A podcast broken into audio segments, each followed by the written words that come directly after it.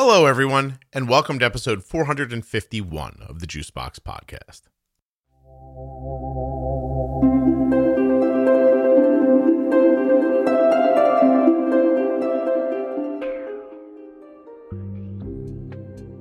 So sometimes I struggle to describe the episodes here in the beginning, and when I do, it's mostly because so much happened that I don't know how to encapsulate it. This is going to be one of them.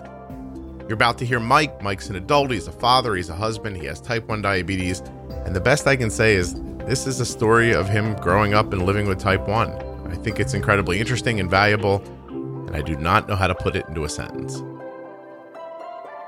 Please remember while you're listening that nothing you hear on the Juicebox Podcast should be considered advice, medical or otherwise. Always consult a physician before making any changes to your healthcare plan or becoming bold with insulin.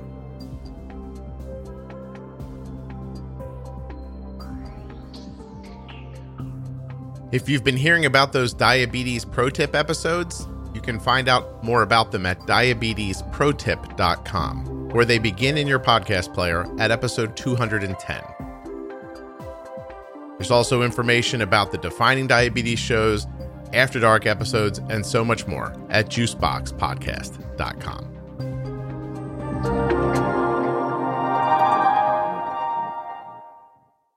This show is sponsored today by the glucagon that my daughter carries, Gvoke Hypopen. Find out more at gvoke glucagon dot com. forward slash juicebox. This episode is also sponsored by the Contour Next One blood glucose meter, and you can find out more at contour next dot com forward slash juicebox. There's a lot going on at that link. It is well worth your time. My name is Mike Satzer, and um, I've been a type one diabetic for coming up on twenty-five years. How old are you, Mike? I am uh, thirty-eight. thirty-eight. So you were thirteen when you were diagnosed. Yep. And yep. Um, how old are your just children? Just turned fourteen. Just turned fourteen. Just fourteen? Okay, we'll say fourteen. Yep.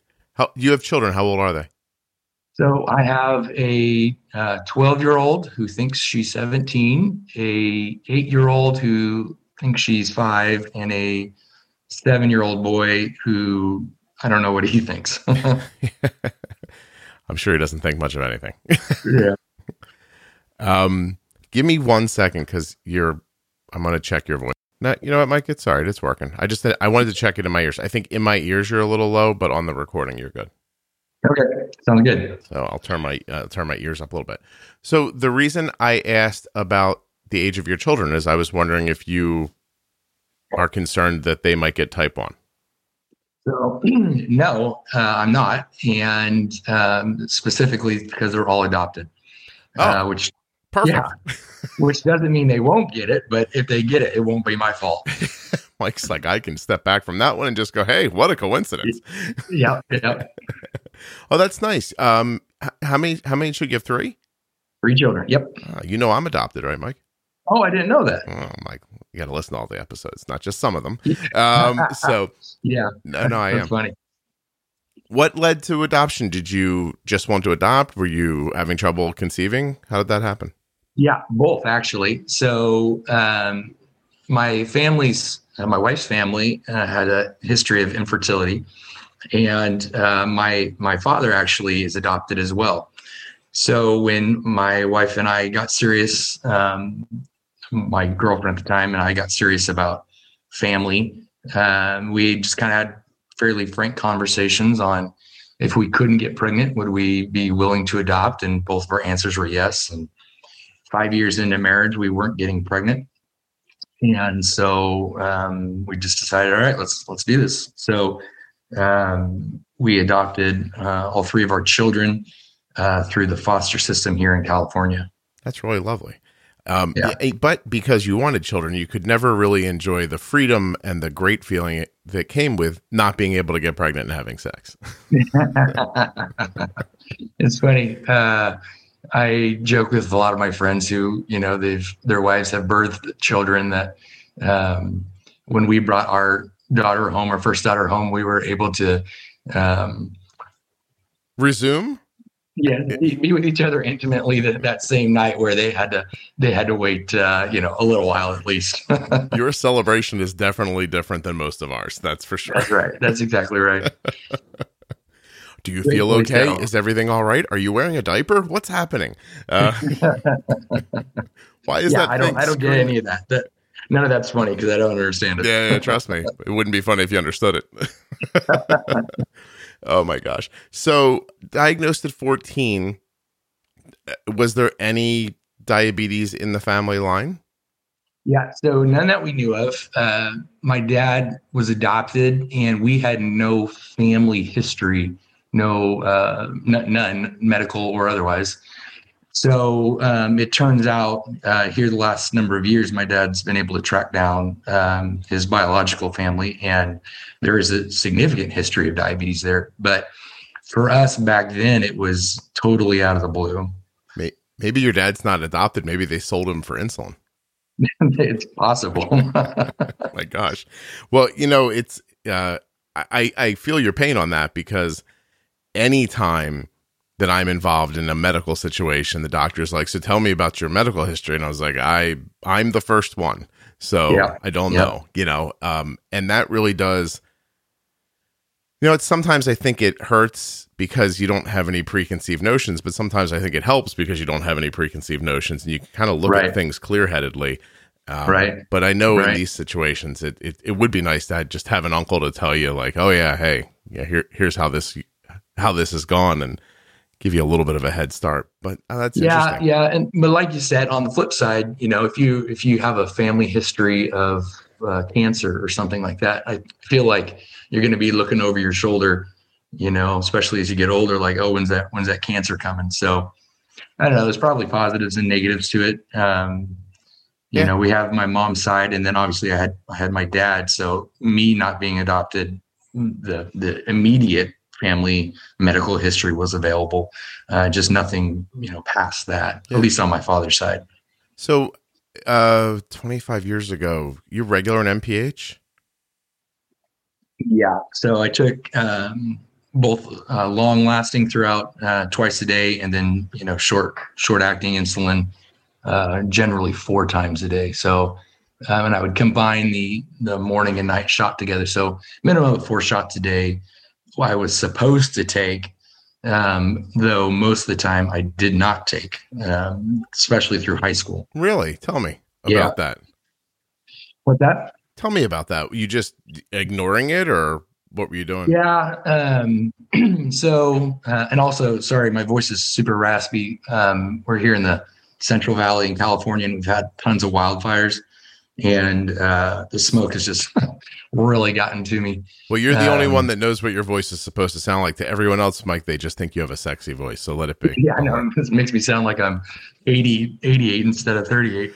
Um, so, no, um, yeah, when I got diagnosed uh, in ninety-six, uh, so like a, a little quick rundown, you know, everybody's got, uh, most everybody's got a fairly traumatic story. Um, my, my grandma, who my grandparents, we were very close to as a family, and she had gotten cancer late ninety-five, early ninety-six. And so, um, as she was dying from that, sometime in those few months, uh, I developed diabetes, but, uh, or I don't know, developed's the right word. Um, it kicked in.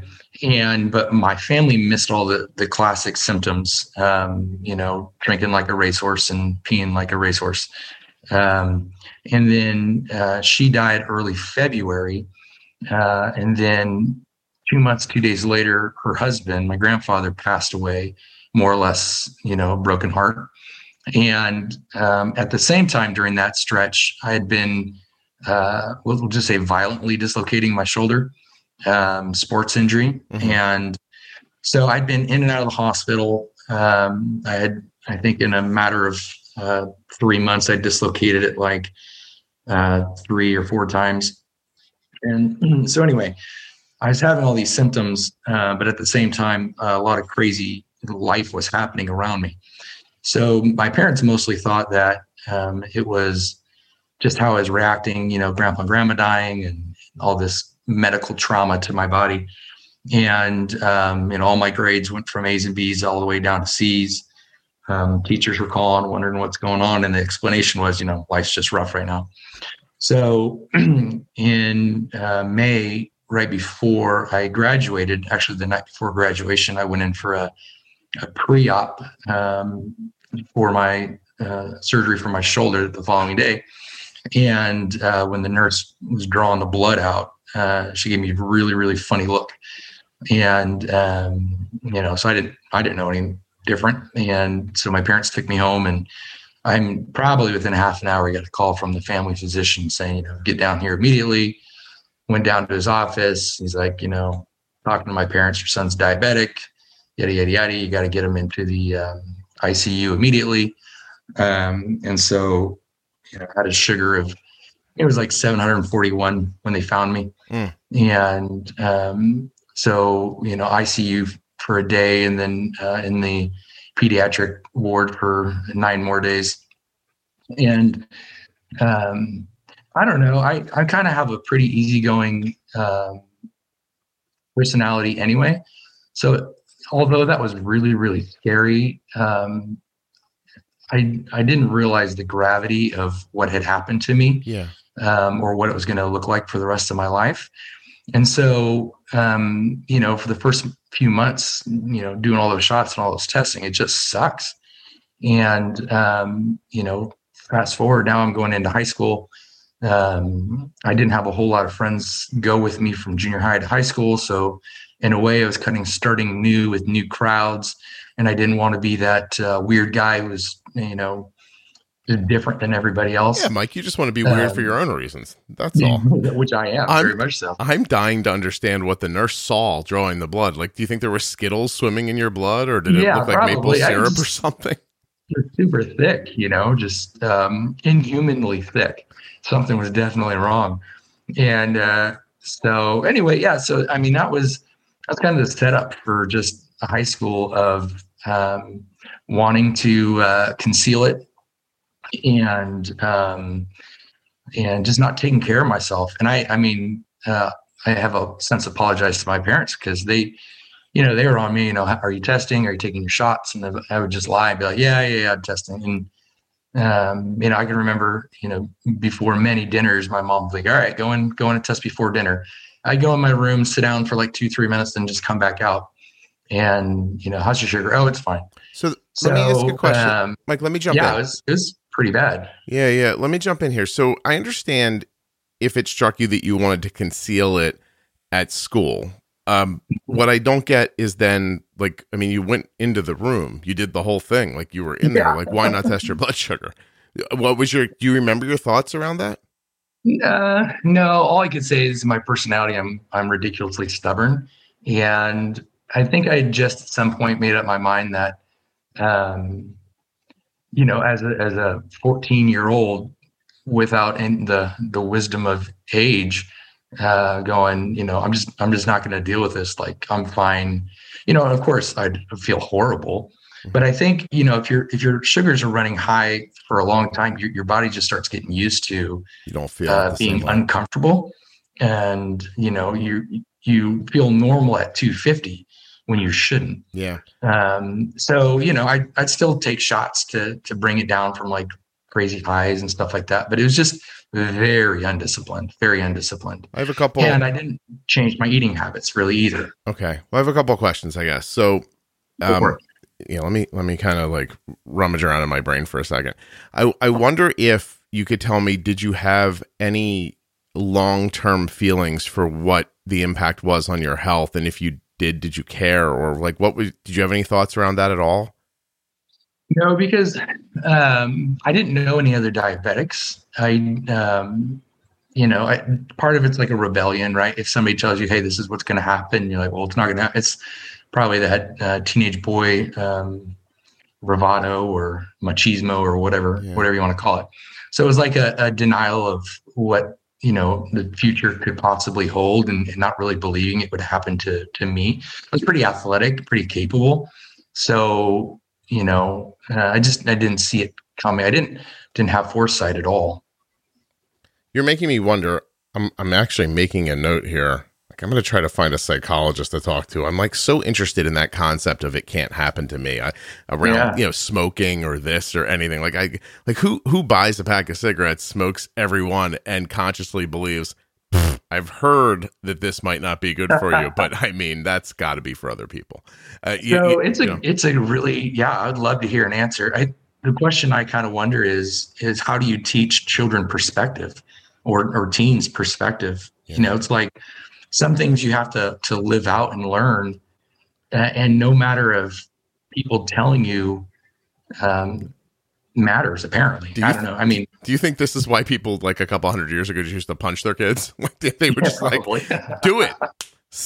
No, I think yeah. I think people still want to do it. They just know that they're going to get thrown in prison for it.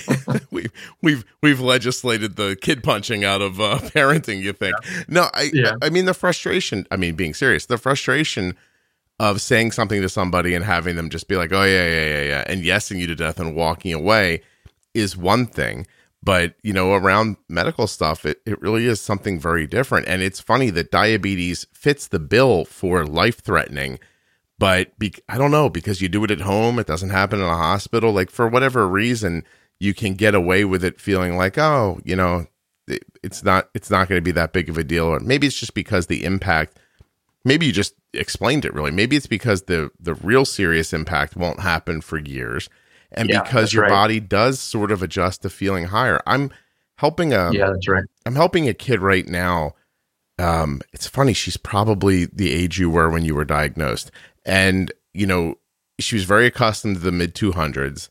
And, you know, for the first couple of days, you know, I'd get a note that was like, she feels really low, and she was like one hundred twenty. And I was like, yeah, yeah. I mean, I don't know what to yeah. tell you. Like, that's it's going to be like that. And then it only took a few days for her. And now suddenly, if her blood sugar gets over one eighty, she's complaining that she doesn't feel well. Yeah. Yep. You know? Yep. Yeah. It's pretty amazing how, how well your body adapts and how quickly it learns. It's crazy. Um, yeah. But, you know, I mean, I think, I think part of it is, is for, for your young uh, kids, or also like teenage and junior high age, um, how important it is for them to get into community with other diabetics. I was so isolated, and um, so I, there was no accountability and no, like, um, you know, like you can talk to your friends about something at that age that you don't want to talk to an adult or a parent about. Yeah, of course. So, yeah, I would just, you know, for anybody in that age range that is diagnosed is, is really to get connected into community and, and knowing that it's okay, knowing that, you know, you're not a pariah. Um, I think it's really important for youth. I mean, probably important for everybody. Um, I guess as well, just to have like a sounding board too, right? Like someone yeah, who sure. has similar experiences. Where did you find that, or did you?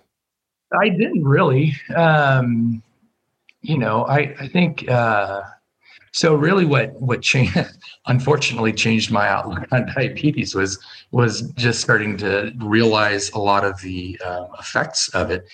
Um, I think, uh, so I've had significant diabetic retinopathy in both my eyes and have had surgery, I think four surgeries, maybe five.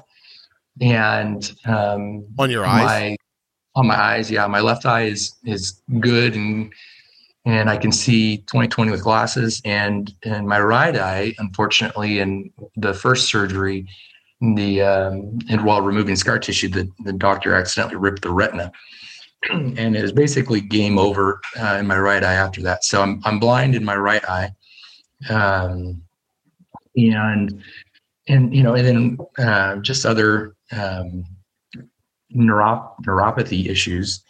Uh, really, like, oh crap, I need to I really need to start taking care of this. And then and then probably the most credit goes to just getting married. And my wife, you know, is like, no, no, I want you, I want you to be around to pay my bills. No, no, yeah, one hundred percent.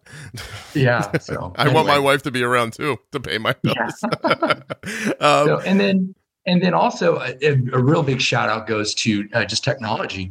And so the first five years uh, through high school and into college, I was on injections, and you know, like, didn't want to deal with it. And part of it was like the inconvenience of it, which sounds ridiculous now. Um, but when I was, uh, I think five years into it, I got my, my first, uh, insulin pump, and that like totally changed my world. um, and, you know, every iteration of new insulin pump and C G M, everything has just gotten better and better and better. So today, you know, twenty, almost twenty-five years into it, my diabetes control and A one Cs are better than they ever have been. Yeah. Um, mostly due to technology and, and, you know, the fact that I want to see my kids grow up and get married and hold a grandbaby. So when, at the beginning of, I mean, uh, at the beginning of the Reaper coming to collect, you just were like, mm-hmm. oh, geez, I guess I'm not going to be the one that gets away with this. Yeah, yeah. Yeah. Well, and again, like I, I never had a community of diabetics. So it wasn't like um, acknowledging that other people will or won't. It was, it was you know, like single soldier. I'm, I'm just going about this alone. And so, yeah, when those, th- those things started to hit, it was like, well, that was stupid. I guess I should have, you know, should have taken care of this those five, six years previous. Um, Let me ask yeah. about doctor the doctor's visits in that time. Like, you know, I'm yeah. I'm always a little stunned because a lot of people tell that story of like, oh, my parents were like, did you test? You know, did you give yourself your insulin? And you're like, yes. And then they go, okay. But there is a a report card at the doctor's office that tells you that that probably didn't happen. But how yeah. does how yeah. does that fail? Like in your perspective, how does that checkpoint fail people? Well, my the first doctor I got when I got diagnosed was in our local area. Apparently, uh, one of the the um, best endocrinologists there was. One of the hard the, the hard part was, um, yeah, I think this is going to sound weird no, no matter how I say it, but so uh, he was he was Chinese, and he would go to China to visit often, um, which is all great and good. But when he would come back, like his accent, his English was so hard to understand. Um, I, I'd have to ask my parents, but I honestly think we were all, I had no idea what he was saying and trying to, trying to catch up and be like, I, you know, and so obviously we would get numbers and, you know, we'd get our A one C back and, you know, average of, you know, like whatever, two hundred fifty blood sugar or whatever it was. Um, And then it was like, all right, we got we got to try better. We got to do better. Um, so I don't know. I think there was a um, a disconnect. Oh, obviously, obviously, there's a disconnect in there somewhere. Um, what did you say? What did you say the average blood sugar was? Like two fifty? Yeah, probably about two fifty. That's an A one C of uh, ten point three. By the way, yeah, it's, I, I want to insane. Let me let me shout out real quick. Uh, one of the listeners who is a a coder who. who made a A one C and blood glucose calculator for the podcast. It's at juicebox podcast dot com uh, forward slash conversion, or you can get it on the main page with the menu. But I just went to it, typed in two fifty M G D L, and it told me your A one C is ten point three. And by the way, if you were in Europe, you'd be a thirteen point nine. And so yeah, anyway, it's insane. Yeah, handy to have. But I want to go backwards a little bit as yep. I plug my A one C calculator into your conversation. Um, you're making me think of uh, a childhood vacation where we went to the Great Smoky Mountains and spent like a week. And when we came home, my dad spoke like Tex Ritter for like a month. Yeah. And, yeah. and, and I don't believe he was doing it on purpose. I don't think he was like doing that Madonna thing. You, you know what I mean? Yeah. Like I, I think he just picked up an accent. And that's it. It's an interesting idea that you could go home to visit somebody and come back and just be more difficult to understand. But still, the number doesn't lie. So does that does that mean yeah, that the correct. that the number doesn't mean something to your parents? Or but that even that's insane because your dad your dad would know about this, right? Or no? Yeah, I mean, p- part of it is kind of a foggy memory going mm-hmm. way back then, you know. I mean, I'm not that old, but that was a few years ago. Um, you know, my, my dad was a, a firefighter um, for, for, I don't know, two and a half decades. And so I think there was like this, um, this idea of we kind of know what to do, but not specifically for this sort of thing. Mm-hmm. Um, like in general, I can take care of medical stuff. Um, and I, I don't know. I mean, I think part of it was to, you know, I was still involved in sports, although those were kind of crumbling as my health crumbled. Um, uh, you know, puberty, just life in general.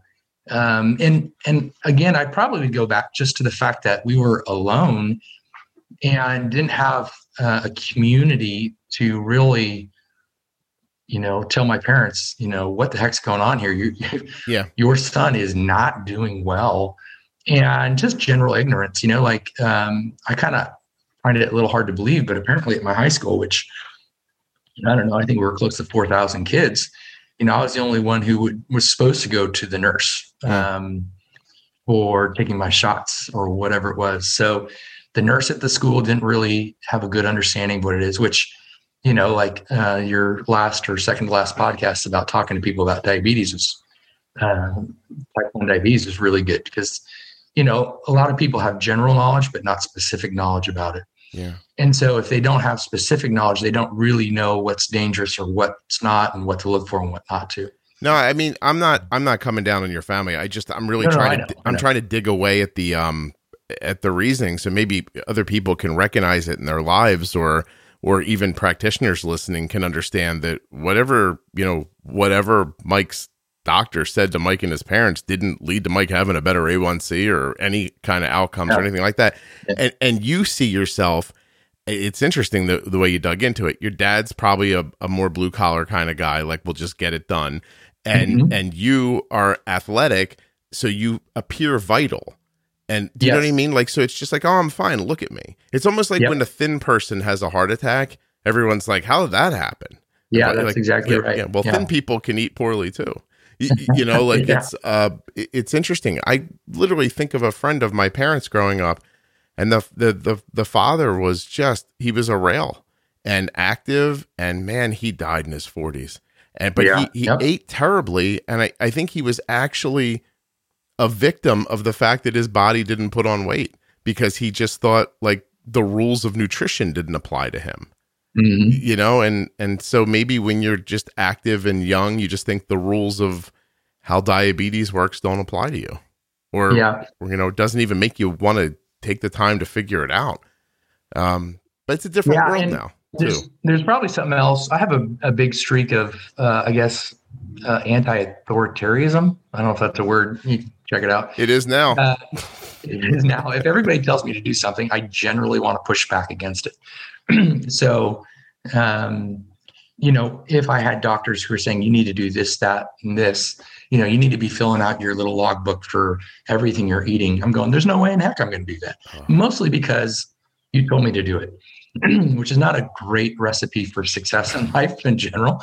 But, um, when, watch the tram you know, car, please. No, thank you. yeah, yeah.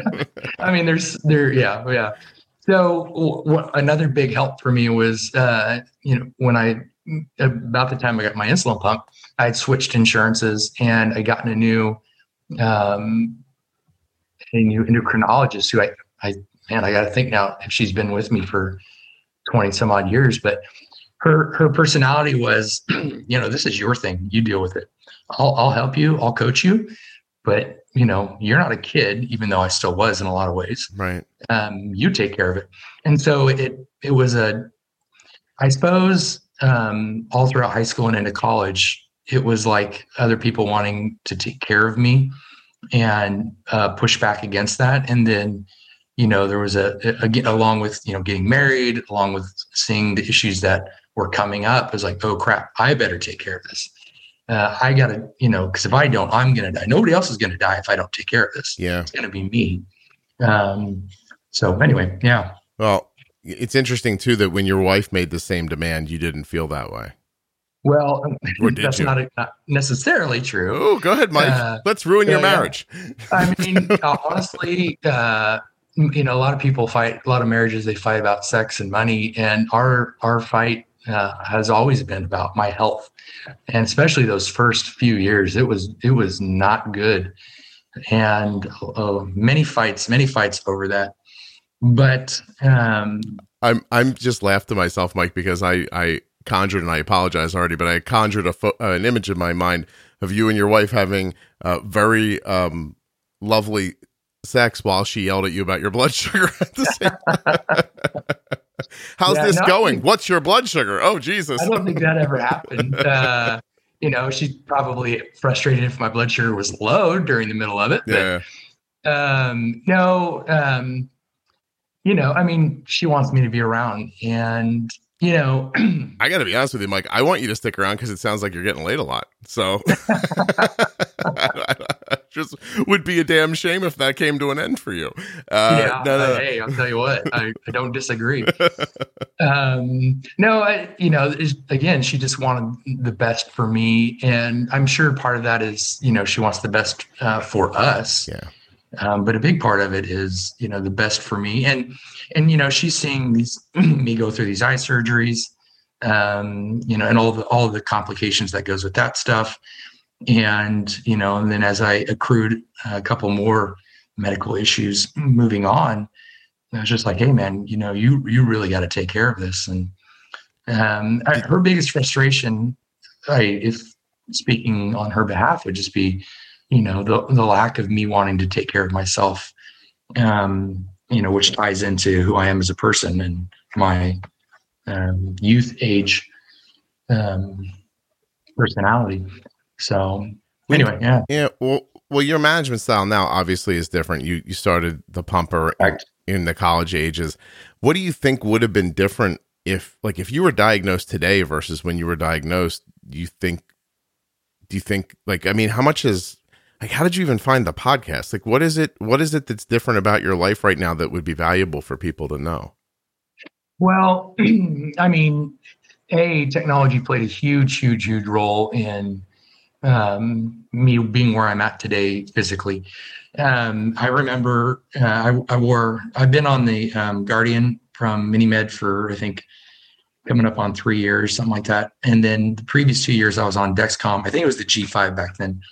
And that was like a mind-blowing, health-changing, well, being able to see that little arrow. Yeah. Um, it, it was like radically changed the way that I saw my diabetes, um, what was happening, what wasn't happening, the trends, you know, all, all that kind of stuff that your listeners, most of your listeners would know very well.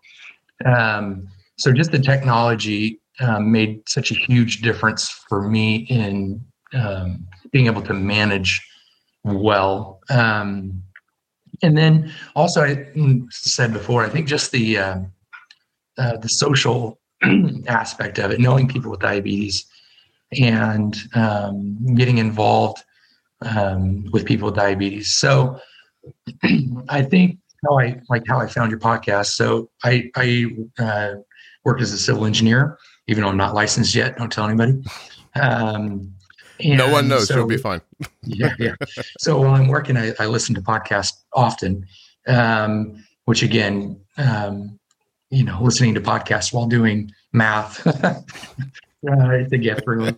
Um, so if I drive over a bridge in California and I, I end up three feet shy of the other side, I'll know what happened. That's exactly right. Yeah. No. So we don't work on public projects. Yeah. So if you're in a, um, a private place and it falls apart, it could be my fault. But um, excuse me. Can you imagine so, um, I'm tumbling to my death from the third floor? My last thought was the engineer was probably listening to a podcast when he did the math on this thing. Yeah, exactly. Exactly. Um, so, so yeah, I listen to a lot of podcasts, and, you know, I found a lot of the podcasts I found um, kind of earlier on, they just didn't really connect with me for whatever reason. And, um, and, and I also kind of like switched through podcasts. So I'll have like one a day. I listen to one different type. And um, I, I have a desire to, in general, help people who are in pain. And, um, you know, that can kind of tie into um, some of my, uh, we'll just call it faith-based thoughts. But um, in the desire to help people who are in pain, generally physically, because I have a better understanding of that than than emotional or mental or whatever. Um, it's like, well, if you're going to do this, you need to really um, just be outside of yourself and get more reference on people and how they feel and think and what their experiences are. So, I mean, that kind of drove me to the podcast. And then I, I can't remember which one I listened to first, but um, I, as a rule, as a general rule, I, if somebody's podcasting about diabetes that doesn't have it, um, it kind of irks me automatically. But um, for whatever reason, and I, I, mostly probably your personality, yours doesn't irk me at all. And um, I, I guess, you know, it's probably because I don't feel mothered and here's my, you know, anti-authoritarian again. Um, I feel encouraged by um, your podcast and not mothered. Well, there's a number of other ones that you're just kind of like, well, this is what you should do, and this is how you should do it. So anyway, I don't know. No, no, no. I listen, that was really thoughtful. And I'm very proud of myself for not stopping you in the middle to proclaim that I have the best diabetes podcast, uh, because I felt like that's what you were saying. You listened to a lot of them. They didn't work out for you. And then you found this one. I was like, oh, this is where I want to be sarcastic right here. Uh, but I let yeah. it go because you were really thoughtful. I, I appreciate knowing that. And, yeah. and, and I, I appreciate that it strikes you that way. I don't want to tell anyone to I, listen, Mike, let's like strip every, all bullshit away for a second, right? And let me tell you something. Yeah. I could take you and nine hundred other people and fix your blood sugars by Wednesday. I got, right. I can do it. I know how to do it. I'm good at it, you, you know, but I don't think there's any benefit to people with type one diabetes for them to be spoken to like that.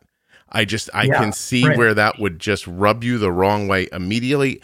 Not even just because I don't have type one diabetes, but because like you've been fighting, you've been in this fight for so long and it's not going your way. I can't imagine how infuriating it would be for someone to come along and go, oh, no, no, just flip that switch and turn that dial and just let's move that to there. Okay, there you go. Like that would make me want to jump off a building if I if someone did that for me.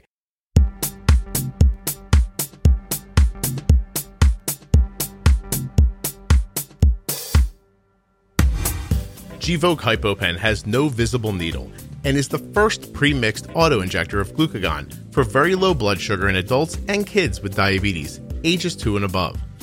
Not only is Gvoke Hypopen simple to administer, but it's simple to learn more about. All you have to do is go to gvokeglucagon.com forward slash juicebox. Gvoke shouldn't be used in patients with insulinoma or pheochromocytoma. Visit gvokeglucagon.com slash risk.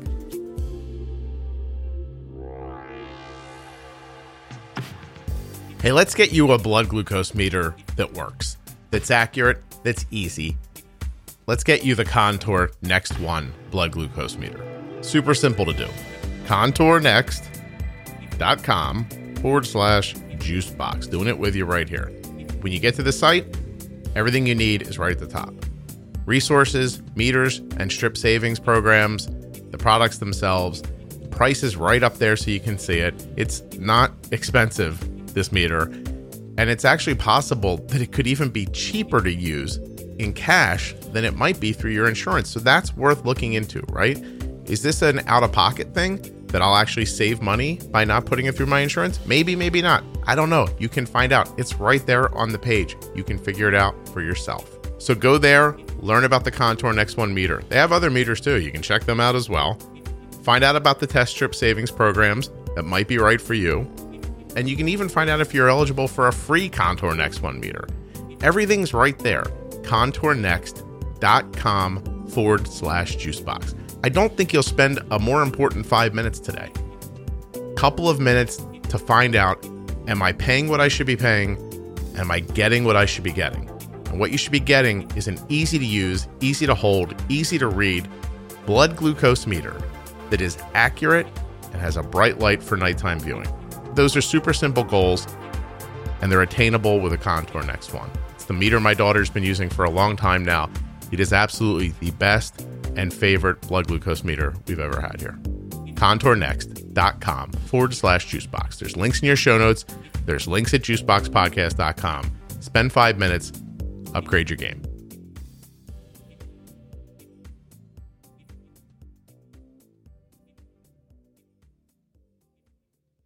Uh, and it's also just the idea that, you know, you could fix it by Thursday um, or, you know, in a few days or whatever, but you're not going to be there necessarily next year oh, or yeah. following or oh, whatever. You'd screw it and up so by Friday again. How to take care of it. Yeah. You know, you'd mess it right back up again because you have these.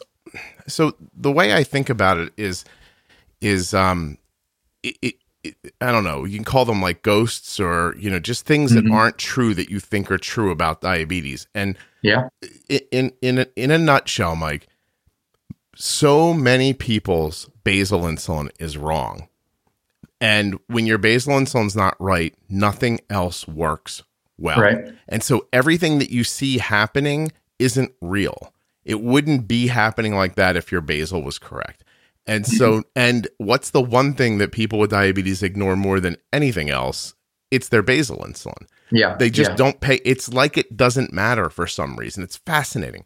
And so I'll, you know, again, going back to this girl who, you know, this fourteen-year-old girl who I'm talking with right now, basal insulin's at zero point four, really needs to be zero point eight. Mm-hmm. Can you imagine? She's got she's got fifty percent too little basal insulin. Yep. And yep. and so you say, hey, push your basal up. And then the, uh, every time, it's not just her, it's everyone I've ever spoken to. I can't do that. I get low all the time. You want me to give right. myself more insulin, but I get low. I'm like, no, no, you're getting low because you don't have enough basal insulin. You're coming in with extra meal bolus trying to make up Correct. For it. The food digests out of your system. The insulin's left behind. It crashes you low. You panic because you don't know what's happening. You eat a bunch of food. You don't cover it. You shoot back up again. You get caught in this loop. It happens constantly. And then I come along and say, hey, you know what your problem is here? You don't have enough insulin.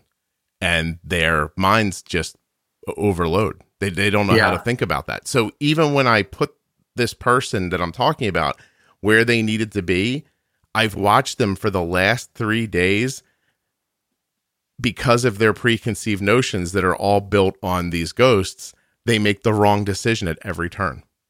And now, and then it's my, then I have to s- explain over and over again. No, you can't do that. That's not why you got low. This is why you got low. Are you sure? Are you sure? Because what I think is, and I'm like, yeah, I know what you think, but what you think is completely wrong. you, you, you know? And so yeah. if I yeah. were to set it and leave that person alone, they'd screw it back up in three seconds. Yeah. And that's exactly the story of my life for, for the first, I don't know, ten years of, of pumping. I was having my basal way too high to, you know, to cover, um, I mean, I'm sorry, to have my basal way too low and cover with these giant boluses at meal times, which, you know, cross my fingers, you know, was, was correct enough. And that was a, a arm wrestle that me and my endocrinologist have had for years and years and years and years. And it took a long time to to swing that back around um, to correct proportions. Yeah, and um, but and and knowing that, and me being around this for so long that I understand that about people, that's why the podcast works, because yeah. it's not trying to jam it all down your throat in one hour. Or it's it's it's you have to keep listening so that it so that I'm. My voice is that tapping on the back of your head that makes you one day just go, okay. Like I, I know it's not apples to apples because this isn't management, but I one time got an email from somebody that just said, it was a very simple email, and it said, okay, you win. I'll get an Omnipod. and, and I, and I was like, what? Like there was nothing else to the email. And I laughed when I read it because what I recognized was, is that he had listened to this podcast for so long that he was finally like, I'll try this pump. I mean, I, I'll do it. And and it wasn't even, I don't even think it was his decision at that point. He was just like, oh my God, I've heard about it enough. I'll give it a shot. And I think that about management too. Like one day you're just going to be like, oh my God, I'll pre-bolus if this guy will just shut up, you, you, yeah, you know? Yeah. And so.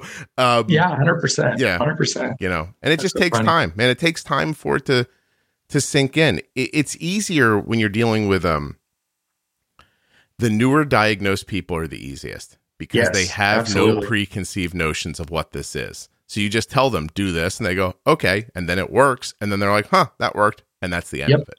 Yep, yeah. yep. I don't yeah, know it's us old, old people that are the, the hard part. Yeah, you're you're all thinking you know what you're doing.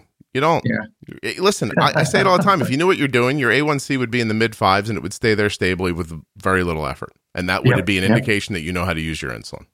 That's it. Not that hard. Oh, that's fine. Yeah. Well, not that hard. It's incredibly hard, Mike. That's why the well, pod, that's why the podcast is popular, because it's yeah. it's hard, you know. Yeah, it's. I mean, it no doubt it is. I think um, you know, I've been bumping around in the in the low sixes, uh, right around six point oh for a long time, mm-hmm. and um, I know for me to get under six, that I'm gonna have to really, you know, start cracking down on stuff too, and. Part of me is like, am I, am I okay where I'm at? Do I want to um, focus so hard on this one aspect of my life? Um, and which is, you know, important. It's a big part of who I am. Um, but it's not all of who I am. So it's hard in a way where it's like um, trying to decide how much time you spend on your overall health versus the time you spend living. I, I suppose those are obviously tied together, but um, it's just kind of an interesting equation. No, you and, make a good point. You really do. That's why. Yeah. That's why I'm. I pride myself on taking some of these big concepts, explaining them out over episodes, but also whittling them down to to basics, so that in the moment the basics lead you, and the episodes educate the lead. I don't know if that makes sense or not, but yeah. in, in yeah. the end, man, get your basal right. Uh, assess it periodically, pre-bolus, and understand the difference between carb impacts. It's it, glycemic load and glycemic index. It's the whole game. That's it. And after yeah. that, it's timing and amount. Use the right amount yeah. of insulin at the right time, and you're done. It fits on a it fits on a business card. Um, how to get to yeah, it and, doesn't. And I've been on, on the I've been on the the Guardian closed loop system, so that's been a super big helpful thing for me. Okay, because um, it um, I kind of joke like. Um, It covers a multi- multitude of uh, incorrect carb counting sins yeah. on my side. I shouldn't say multiple, but, you know, it allows me to be a, a little less um, um, specific, exactly right about, you know, the numbers. So, and how so? You can be more aggressive with the carb count, and then the Guardian can take away the basal if you've overestimated. Is that it? Yeah, or, or flip it. I could be less, um, I could give less of a bolus. And it will make, and again, not like, you know, here's a, here's a uh, big bowl of ice cream and I'm going to take, you know, five units of insulin, not that crazy, mm-hmm. but you know, if you're off, I don't know, like five, ten carbs, you know, it'll, it'll cover for that. Um, and at the very least keep a two fifty from happening or something like that. Yeah. Yeah. yeah. I mean, you know, I, I'm, I'm in range way, way, way, way more than I'm out of range. Yeah. Um, and, you know, also, I think a lot of diabetics will kind of figure out that they, you know, they're, if they have a, a regulated schedule in their life, um, that it's a lot easier to take care of because you, you know what to do, when to do it. And if you generally, I don't know, maybe this is just for our family, but we have the similar meals over a week or over a month. So you get a good idea of, um, you know, okay, this meal is going to require more or, or less. Uh, or, you know, you can, I don't know, you kind of get into a, um, it's easier to estimate what you're doing because you've done it a number of times. Oh, I, I agree with you. I mean, uh, it definitely having a schedule takes away some of the variability, and it, it takes away your need to have to like guess on the fly. If that, and, yep. But I also think that eventually, I mean, maybe I'm wrong, but for me, I've gotten good at guessing on the fly too.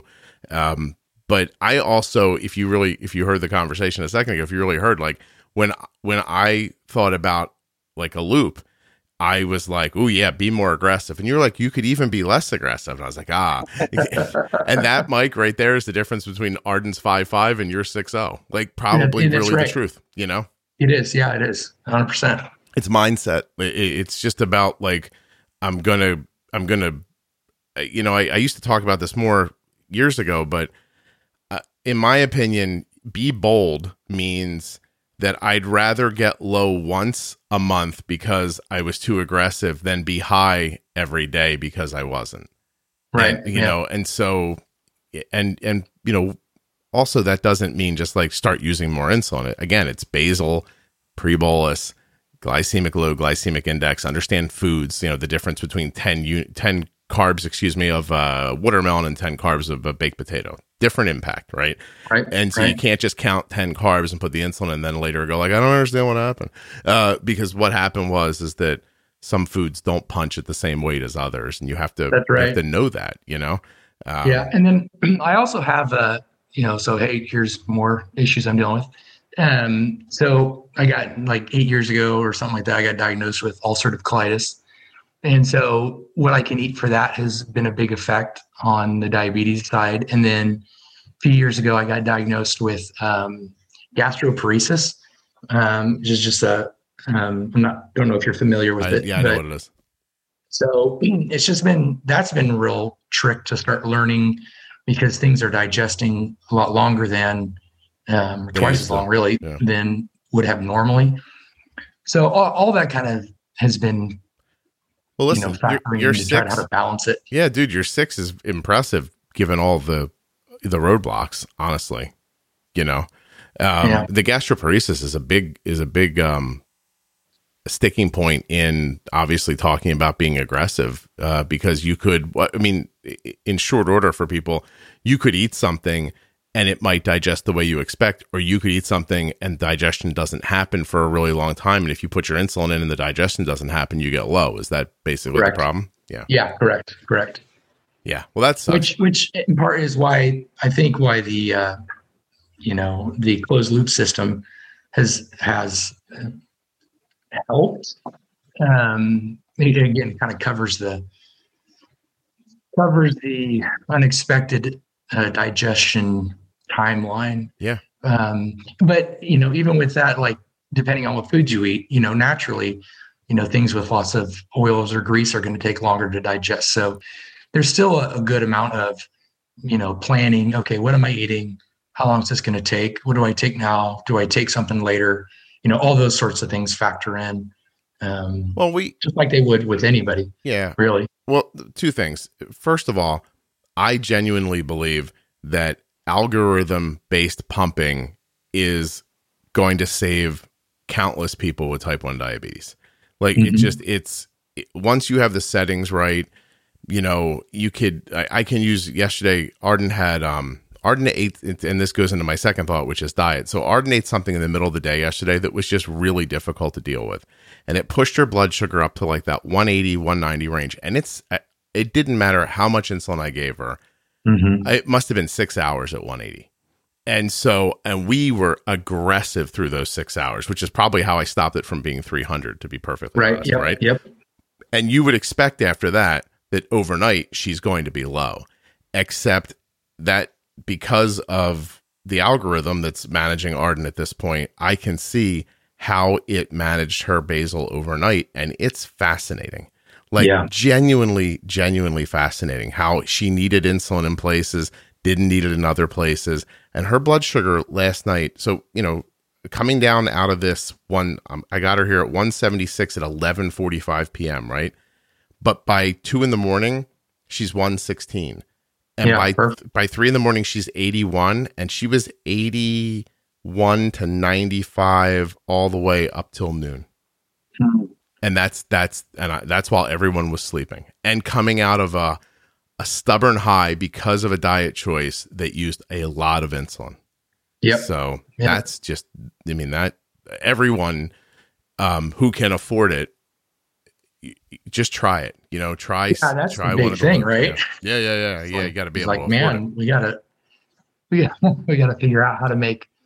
I mean, shoot, insulin accessible to everybody. It's ridiculous. And yeah. then, you know, these these great tools, I don't know, whatever. Not, no. We can get into politics and talk forever yeah. about what's wrong, but yeah. man. There's obvious stuff that's wrong.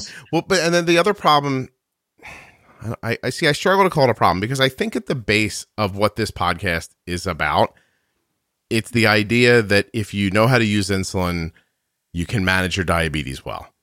And an extension of that is you could probably eat anything you wanted if you knew how to use the insulin for it. I yep. think sometimes people hear that and think, oh, that's, you know, great. Like I'll just eat cake forever. But I don't, I don't mean that. I've never meant like just eat terribly all the time.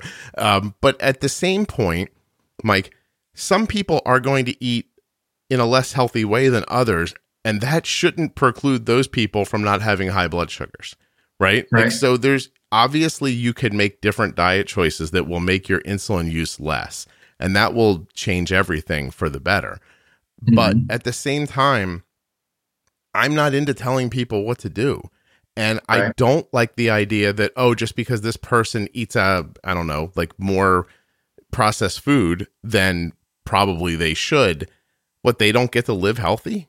You know, with their insulin, like that doesn't make sense to me. So the, the basis of the po- the podcast has always been you can eat what you want if you know how to use insulin.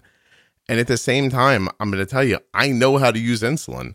And right. Yep. Yep. A, a, a macaroni and cheese out of a box crushed Arden yesterday. Mm. And and most people would not have had the nerve to throw in as much insulin as I did once yeah. it got out of hand. So, you know, a lot of pasta. Yeah, it's just it's it's not real. Like it's I can give her I can there's other pasta I can give her that wouldn't do that to her. But it's it's I mean it's it's in a box. It, it, there's cheese. So you're in a not bag. Sponsored by Kraft Macaroni is what you're trying to I say. I don't think I'm ever getting that one. No, because uh, listen, I'll speak right to you, Kraft Macaroni and Cheese. Uh, that stuff is hard to use insulin with. Um, oh, not man. certain it's not poison. To be perfectly honest yeah, with you, yeah, yeah. You know, um, it just it, it and so people need to understand that it's but it's a choice. Right? Like I looked at Arden when she said, yeah, I think she's getting her period, if I'm being honest. And she's like, mm-hmm. you know what I really want? And I'm like, oh God. And so I said, I don't think I can keep your blood sugar down with this. Like I'll give it yeah. my best shot. And she was just like, I don't care. So, you know, that's going to happen to people. And when that's going yeah. to happen to people, they shouldn't end up needing eye surgery twenty years from now is what I'm saying.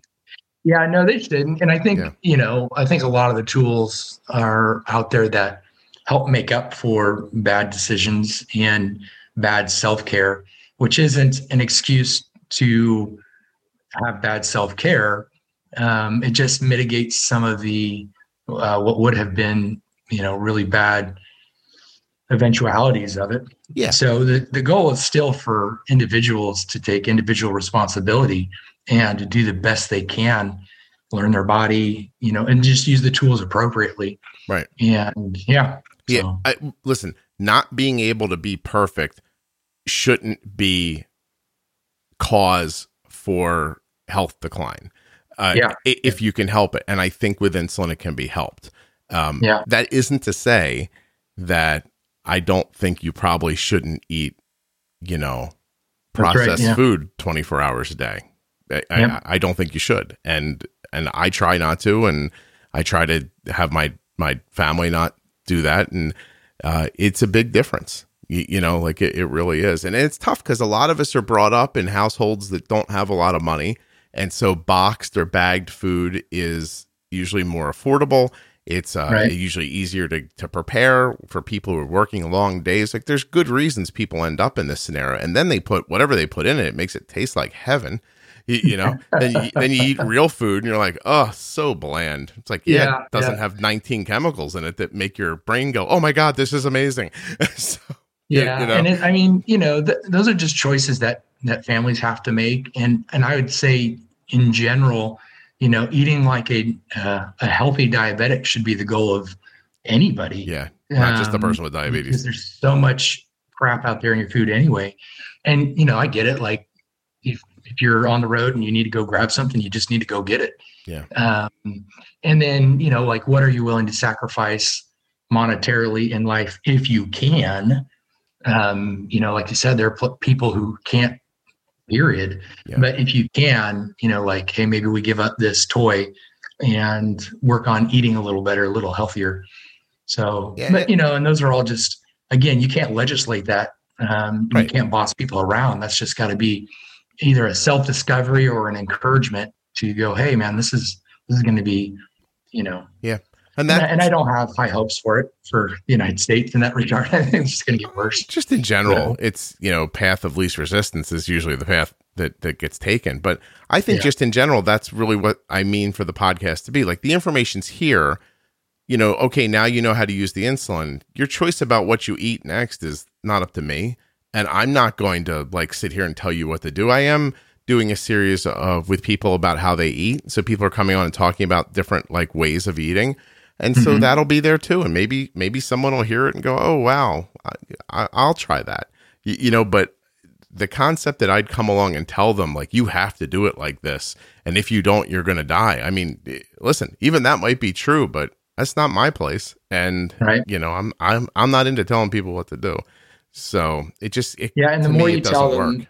well, and maybe this is just my personality again, but I feel like the more you tell them, the more they'll resist that and be like, no, I'll, you know, I'm going to do what I want to do. Dude, you think you're the only one that feels that way? Nobody no, wants to be told what to do. That might just be a certain strand of people. yeah, I think no one wants to be told what to do. Some people push back and some people don't. Yeah, that's true. You that's know? true.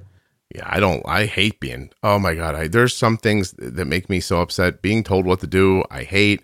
I don't like the concept of wasted time. It breaks my heart. Um, you know, there's, and I'm sure that, you know, if you had a V C R and you had tapes of my whole life, you could, it wouldn't be hard to figure out why I feel the way I feel. But, um, yeah, there's just some things that just ring a bell inside of you. And, and, you know, then your personality takes over. Are you a person that just goes, oh, okay, I'll let it go? Or are you somebody who just fights? And I mean, yeah. you sound like you fight, and I fight too, you know? That V C R reference totally just dated you. I had one of the, my dad, we were so broke, right? You want to know, you want to, you want to know how, if in hindsight, I can tell my dad was going to leave my mom. Here it is, right? No. We were broke in a way that is hard to put into words. And yeah. a V C R, when they were first available, cost a thousand dollars. Oh my and gosh. The only thing you could do with them was either tape, you know, something from your television, oh. or you could go to a place and rent a movie to watch. Now, in my town, you had to go to a pharmacy who had a small room in the back where there was maybe thirty choices of movies to rent. And renting the movies was really incredibly expensive too. Yeah. My dad comes home one day with this V C R. And to say that the V C R was now the most valuable thing in the house would have been an understatement, you know, like, like it, it. And so everyone's like, we never spend money on anything. Like, what is this? And then I realized, like, I think my dad had decided to leave us, and oh. he was trying to sprinkle like things in the house that I don't know exactly, but he clearly like stopped worrying about financial things. Yeah. And, yeah. and started like, you know, just being like, here, you guys, th- you'll like this. Now, meanwhile, mm-hmm. the pharmacy was too far from my house to walk to, and he was the only one that drove. So when he left, I had a thousand dollar box sitting under my television. I couldn't do anything. Kind of ended up being mean. You know what I mean? yeah, yeah, yeah, yeah. Kind of a jest. You yeah. should have sold that thing and went out and you bought some comic books or something. Yeah, listen, I was angry back then. I should have thrown it through the window of where we moved to. Uh, but, but, but, but anyway, like, you know, everyone has stuff going on in their lives that, yeah. or has gone on that impacts how you act today. And, you know, there's plenty of people who get nervous or stressed and reach for food because who knows why? Because, you know, maybe they were sad one day and their mom came along and they're like, here, honey, have some chocolate, uh, you know, like, yeah, because yeah, they didn't know sure. what to do for them. And, and my point is, is that when you eat that food, you shouldn't have to have a blood sugar of three hundred. So, you know, ways to avoid it. Yeah. That's what the podcast is for me. It's, it's, it's oh, good. Yeah. It's managing insulin, and then you decide how to do it from there. Um, have we missed anything, Mike? Um, well, I, I guess I would, uh, real quick, um, I, I kind of think, well, the way that uh, we got connected to do this podcast um, was... Oh, you yeah, had yeah, a, tell a pod- people. Yeah. So you had a podcast with uh, Jenny. Jenny or Jen? Jenny. I think. I don't think. And I think she's um, Jennifer or Jenny. I don't think I've never heard anybody call her Jen. Yeah. Uh, my, my sister's Jen, so okay. I don't know. I get it mixed up. Anyway, um, and it was on the um, the Mini Med and the Guardian closed loop system. Oh, yeah. And so you guys went through it, and I got all fired up in a negative sort of way, and uh, I just felt like it was, um, in general. Uh, You took, you, you took Which, it bad. Yeah, it was. You were like, they did a hit job on the on the on the right, Medtronic, right. and I love the Medtronic. Yeah. yeah, you yelled at me. Hold on a second. I wonder yeah. if I can find that. I wouldn't say. Well, no, you I know, felt it was, yelled it at was like. Yeah, instant messenger, not instant message. That's A O L. Holy, holy moly! Yeah. Now I'm dating myself. Now, uh, so I after I listened to it, um, you know, I'm sitting there at work, and I stop on my civil engineering, and I, I pick up my phone and and start uh, t- typing something on Instagram, and I get it out. And then as soon as I send it, I go, oh crap, man, that was stupid.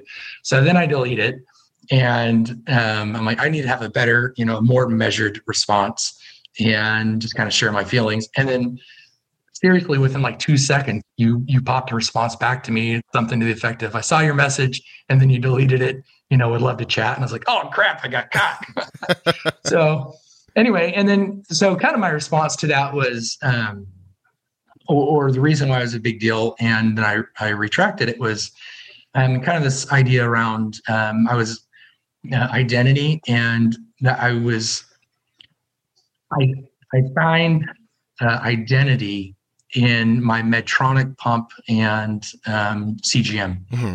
And so the problem was in that, I felt, you know, part of my identity being um, crapped on, really, or, you know, that's how I perceived it to be. Yeah. And instead of having a measured response going, hey, let's talk about this. You know, these are, these are what I see about it. These are, you know, how it's really saved my life in a lot of ways. The initial reaction was just, you know, anger and, and lashing out in a way, um, and digitally yelling, I reckon.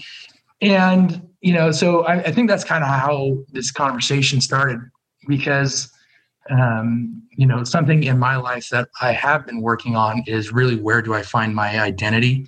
And um, when when you identify in something, um, or where you find your identity in something, those people in that group um, that align with you are kind of your, you know, your team, um, or your tribe, uh, for lack of another term. And so anybody who's outside of that, there's there there can be this automatic response of, well, you're not us, you're not one of us. Um, and so then there's there can be a, a negative view of anybody outside that, which ultimately is super unproductive and super unhelpful.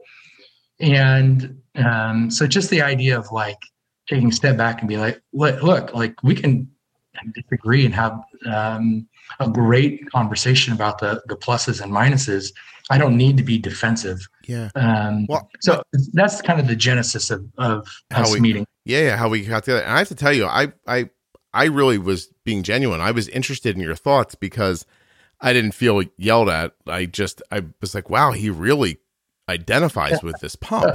And, yeah. and, and so that didn't strike me for two reasons. One, I don't use an insulin pump. Um, and I guess, and also my daughter doesn't feel like, I don't think she feels like her diabetes. So that's a different, like, th- that's outside of my concept. But also, my brain just doesn't work like that in general.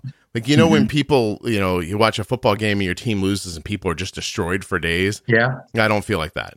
Like, uh, yeah. like a football game is entertainment. And when it's over, it's over. And I don't ever think about it again. Like ten minutes after the Eagles won the Super Bowl, I kind of forgot the Eagles won the Super Bowl. I was like, wow, that was really exciting. And then, like, it was sort of over and I didn't care anymore. Um, I don't have what you're talking about, that, um, that, that, that tribal feeling to things. Um, yeah, even yeah. when I watch my son, and maybe you know, I watch my son play baseball, and like, you know, uh, so he, he, my son can pitch and actually throws really hard, but doesn't pitch. He's not a pitcher. Mm-hmm. Uh, but this summer, and at other times it's happened to him in college and a couple other places, there are times when they just, they run out of pitching and they're like, hey, he throws like ninety miles an hour, and, you know, and he'll yeah. get in, and people are always saying to him, I'm surprised at how calm you are given all the pressure. And his response is always the same. I don't feel any pressure. Mm-hmm. And they're like, why? He goes, well, A, I'm not a pitcher. I'm doing you a favor. And so yeah. you'll get what you get. And B, I don't give a crap if we win this game or not. And, right. and, and I was like, I never understood that, because he's felt like that forever. And I'm like, what do you mean you don't care if you win? He goes, and he'll say, look, I don't mean I don't care if we win. Like, I want to win. Everything I'm doing is geared towards winning, but this day is about me doing my best, and that's it. And if that doesn't end up in a win, he doesn't see that as part of his, I don't know, identity, I guess. Like, he yeah, came, yeah. he showed up, and he did his best. I'm not connected to this game except for the fact that I'm playing in it. But the, the, the, how this ends doesn't, it doesn't change who I am or what I did. And so that, right. I think, is kind of the concept around here in general. You know, I know that's how I feel, um, and why I wasn't insulted or sad at your note, and why I was just interested in hearing more, because here's, from my perspective, Jenny's Jenny's as smart as they come about diabetes, and she's used that pump. And so I'm like, all right, well, let me get Jenny's opinion of the pump. And I'm sure if I would have gotten you, you would have given me a different opinion of the pump, but you also have a different story. And Jenny's story is more clean in that her, her management is good. She knows how to use her insulin. She's got, um, you know, real ideas about all the pumps. And mm-hmm. so I, her opinion, I, I can't believe I'm going to say this to you, but her opinion about the Medtronic pump carries more weight with me than yours does. Yeah, for sure. Right. And, and yeah, I totally get it. But I yeah. don't mean that in a bad way. It's just like, I think hers is more, you know, what, uh, you know, uh, what a reporter's supposed to do, right? Like just, yeah. just talk about like the facts as far as well as they see them. And, and, and so I wasn't like, oh God, I did something wrong, I'll fix it for this guy. I was like, look, we did a thing, I'm proud of how we did it, and now let me find out why it made you feel that way, because I think that would be interesting. And yeah, then, no, it's, uh, it's then I good. talked to you for an hour and never brought it up. Well, no, it's it's good. And, you know, my point in, in the retraction was just that uh, the feelings that I was having were were were wrong.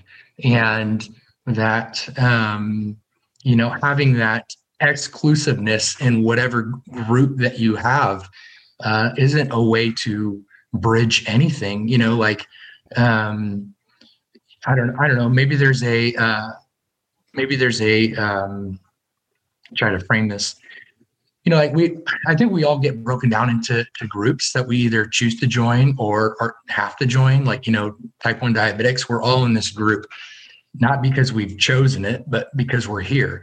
And so now if we're, you know, not listening or watching commercials for type two diabetics, is our, is, you know, and again, maybe this is not your personality, it's my response, like, man, those dumb type two diabetics, they don't know how good they have it, or, you know, or whatever. Or is my, is, do I have a feeling of empathy and like, man, yeah, I get it. Like, this sucks for you. And, um, you know, how can we, how can we build a bridge? How can I be empathetic?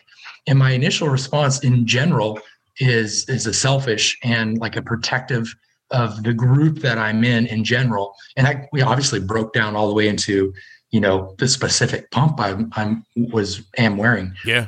Um, so it's just that idea of like, um, you know, like we need to be, um, as people, and especially now in, uh, in our world, people who work on building bridges outside of, um, the groups that we're already in, again, whether by choice or not by choice, and working on empathy and sympathy um, to move forward. And so, and it's really, so that's what I wanted to, you know, well, I think you did that work, work through, but you um, did that yeah. because you made me aware of something that I honestly never would have considered. And at the same time, I'm thinking, listening to you, that I think hearing that, having that reaction, reconsidering it, and then meeting up with me today, I think might have ended up being valuable for you as well. Am I right? Oh yeah, for sure. Yeah. For sure. I saved you, basically, Mike. No, I'm just kidding. Oh, man. Maybe you taught me a life lesson, or helped me re relearn a life lesson that I've had to learn hundreds of times before. Well, I hear what you're saying, Mike, and you're welcome. No, I'm just yeah, kidding. Thank, that was... you. Thank you, Scott. I appreciate it. No, I was just kidding. But, uh, but no, I mean, like, listen, let's be honest. That's what conversation's supposed to do. Oh, and, for sure. And yeah. we really have gotten into a weird space where, between headlines and tribalism and wanting our team to win all the time and not having context for what we're talking about anymore, um, and feeling like, you know, it used to be called politically correct, right? But now it's, it's woke culture, where just anything that seems wrong has to be burned to the ground, and there's no nuance in any conversation. Like, that's not a good way to come to an end. Like, what you and I did is, that's how people are supposed to talk to each other. Yeah. You yeah. A hundred percent. And that, I mean, if anybody's listening, that that's what I would love, you know, the legacy of this episode is just, um, have conversation, um, view the other side, weigh it, and, you know, take the pros and the cons and go from there. Doesn't mean we got to agree. You know, uh, I may never be a fan of the Omnipod, but that doesn't mean that I have to hate you for, you know, every single episode talking about the Omnipod. Yeah. Um, you also should take conversations about the Omnipod as conversations about pumping. Just from my perspective, that's right. A pump is an yeah. Omnipod. And yeah, it, like, right. look, it's easy to get these things confused because of, of, you know, ads, but I want you, whoever you are out there, to do whatever works for you. If, right, you, yeah, if you put yeah. an Omnipod on and it turns out that the cannula uh, angle or something like that doesn't do well with your body type, then get a different pump. Y- you know, yeah. um, it, that that's it. That excuse me, Omnipod. Yeah, yeah. Hold on one second. Neither I nor Omnipod has the expectation that my job is to talk every person with diabetes into using an Omnipod, right? And by the way, if well, it, they, they might expect that. No, I don't know about you. You know what? See, the interesting thing is, is, no, I know they don't.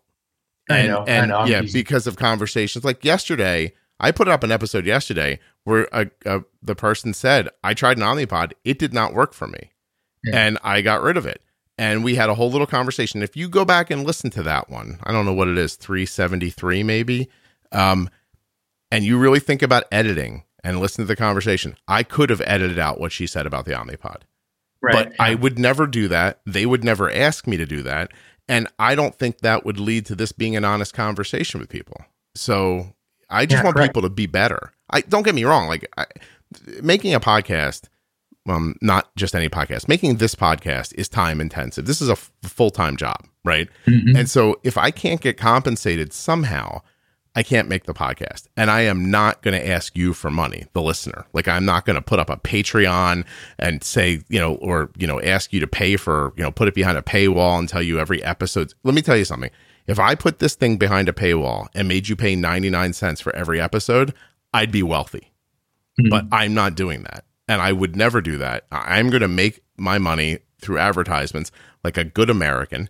And if I and, and if I can't, then I can't. But that's the way I'm going to try to do it. I could never take money from you. I just had someone ask me the other day if they could pay me to fix their kid's blood sugar. And I said, I'll fix your kid's blood sugar, but there's no way I'm going to let you give me money. Right. But that's right. just. Well, I, they can I give me the money. My, I mean, just send it my way.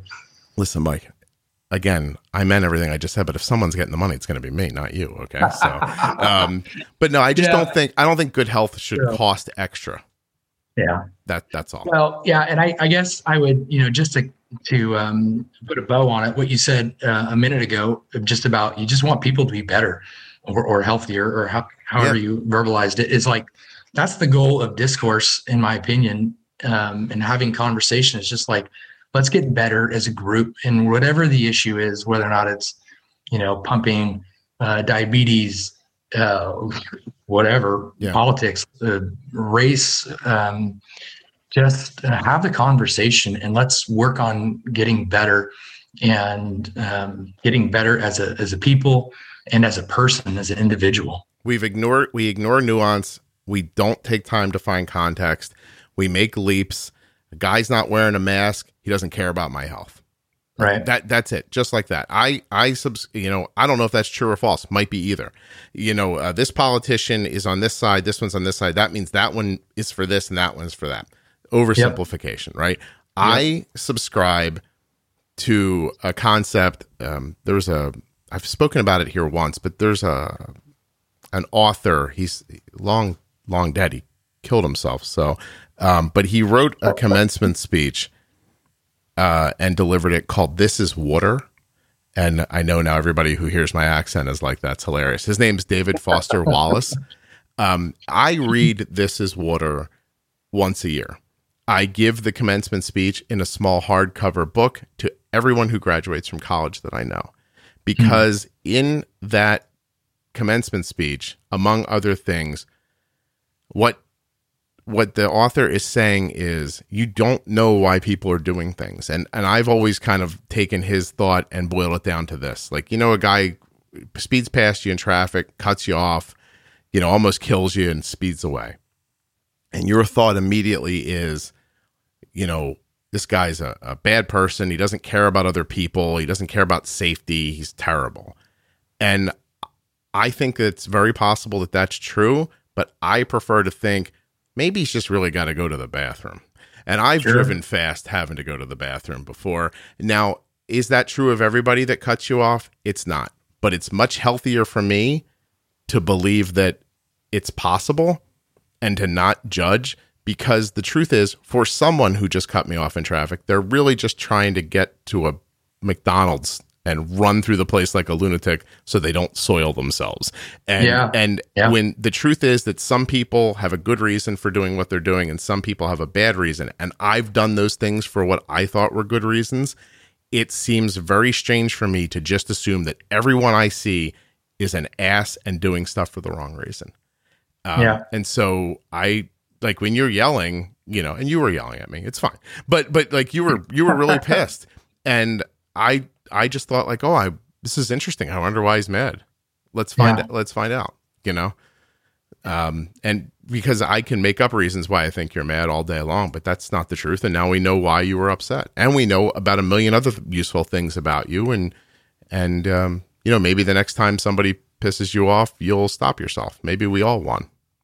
Anyway, context and nuance. It's worth working on, you know, it's worth working on, which is, you know, part of it. I mean, that's a, that's a, a general goal in my life in all interactions. And so I suppose I would just encourage anybody who's listening who doesn't have the personality of Scott, um, to, to make that a kind of a personal goal too, to work on. Um, it's, it's good and healthy for my heart and my family. Yeah. Oh, Mike, listen too. That's my goal. I often fail at it. Yeah. Oh, yeah. Yeah. Totally. You know, for sure. So I, I, I often, I, I often have the exact reaction that, that, you know, other people have too. And I just try my hardest to, you know, backpedal from there as quickly as I can. My uh, Ardenal yell, uh, yells at me all the time. She's like, it's fascinating. She's like, you always get upset. And then twenty minutes later, you know the right thing. And I'm like, yeah, I grew up poorly. Cut me a break. I'm trying. I had the parental guidance of a of a mole rat. You're lucky I got this far. Shut up. Yeah. I mean, it's not funny, but it's funny. It's know. What happens. You know, yeah. My dad left my mom. He didn't really try too hard. My mom was busy working, trying to keep us alive. You know, happens to a lot of people. The, it G- does. Yeah. The Brady's weren't sitting around making sure I did my homework. So, you know, so, so I don't do the right thing every time exactly when I try to. And, uh, well, and nobody does, even yeah. if they had perfect parents. Oh, nobody's got perfect parents. But, you well, know, my kids have perfect, perfect parents. parents, Mike. I don't know what you're talking about. Yeah, if there was if there was such a thing as perfect, um, there wouldn't be therapists, that's for sure. That'd be the first thing. Um, but that but, is for sure. Yeah, but no, seriously, man. I just think you know, um, I think a lot of things you said here today were really valuable, and I'm sorry I took you over the time, but I, I thank you so much for doing this. I'm glad you yelled no, at me no, on that's Instagram. Right. You and got please, me out of work for a few hours. Also, I got to say to other people, this is not an open invitation to yell at me through messaging. Okay. Mike's free, Mike's note. Free country. We got First Amendment rights. Right, yeah, there. You send all the notes you want. I'll just block you. I don't want to be yelled at. I just Mike's note hit me the right way. Don't be like, oh, you know, I have some stuff I'd like to tell Scott. Keep it to yourself or start your own damn podcast. Leave me alone. There you go. Okay. There you go. Yeah. Should have a message board for just people ranting. Nobody's going to read it. Just a place for you to rant for a while. Yell and scream. You know, people used to go for a ride and scream in their car. Get back to what works, okay? Yeah, yeah. just just pull over and don't cut somebody off while you're doing it, or yeah. else they're going to have a, a big, you know, heart issue of uh, identity while if you're cutting them off. Go cry in the shower like a normal person. Leave me alone, okay? There you go. Mike, thank you so much for doing this. I really appreciate yeah, it. Yeah, thanks for the time. I appreciate it, Scott. That's my pleasure. A huge thank you to one of today's sponsors, Gvoke Glucagon. Find out more about Gvoke Hypopen at gvokeglucagon.com forward slash juicebox. You spell that G-V-O-K-E-G-L-U-C-A-G-O-N dot com forward slash juicebox. I'd also like to thank the Contour Next One blood glucose meter for being a sponsor on today's show and of the podcast in general. Find out more about that great little meter at contournext.com forward slash juicebox. And of course, to Mike for coming on the show and so openly and honestly describing his life with type one diabetes. I'll see you soon.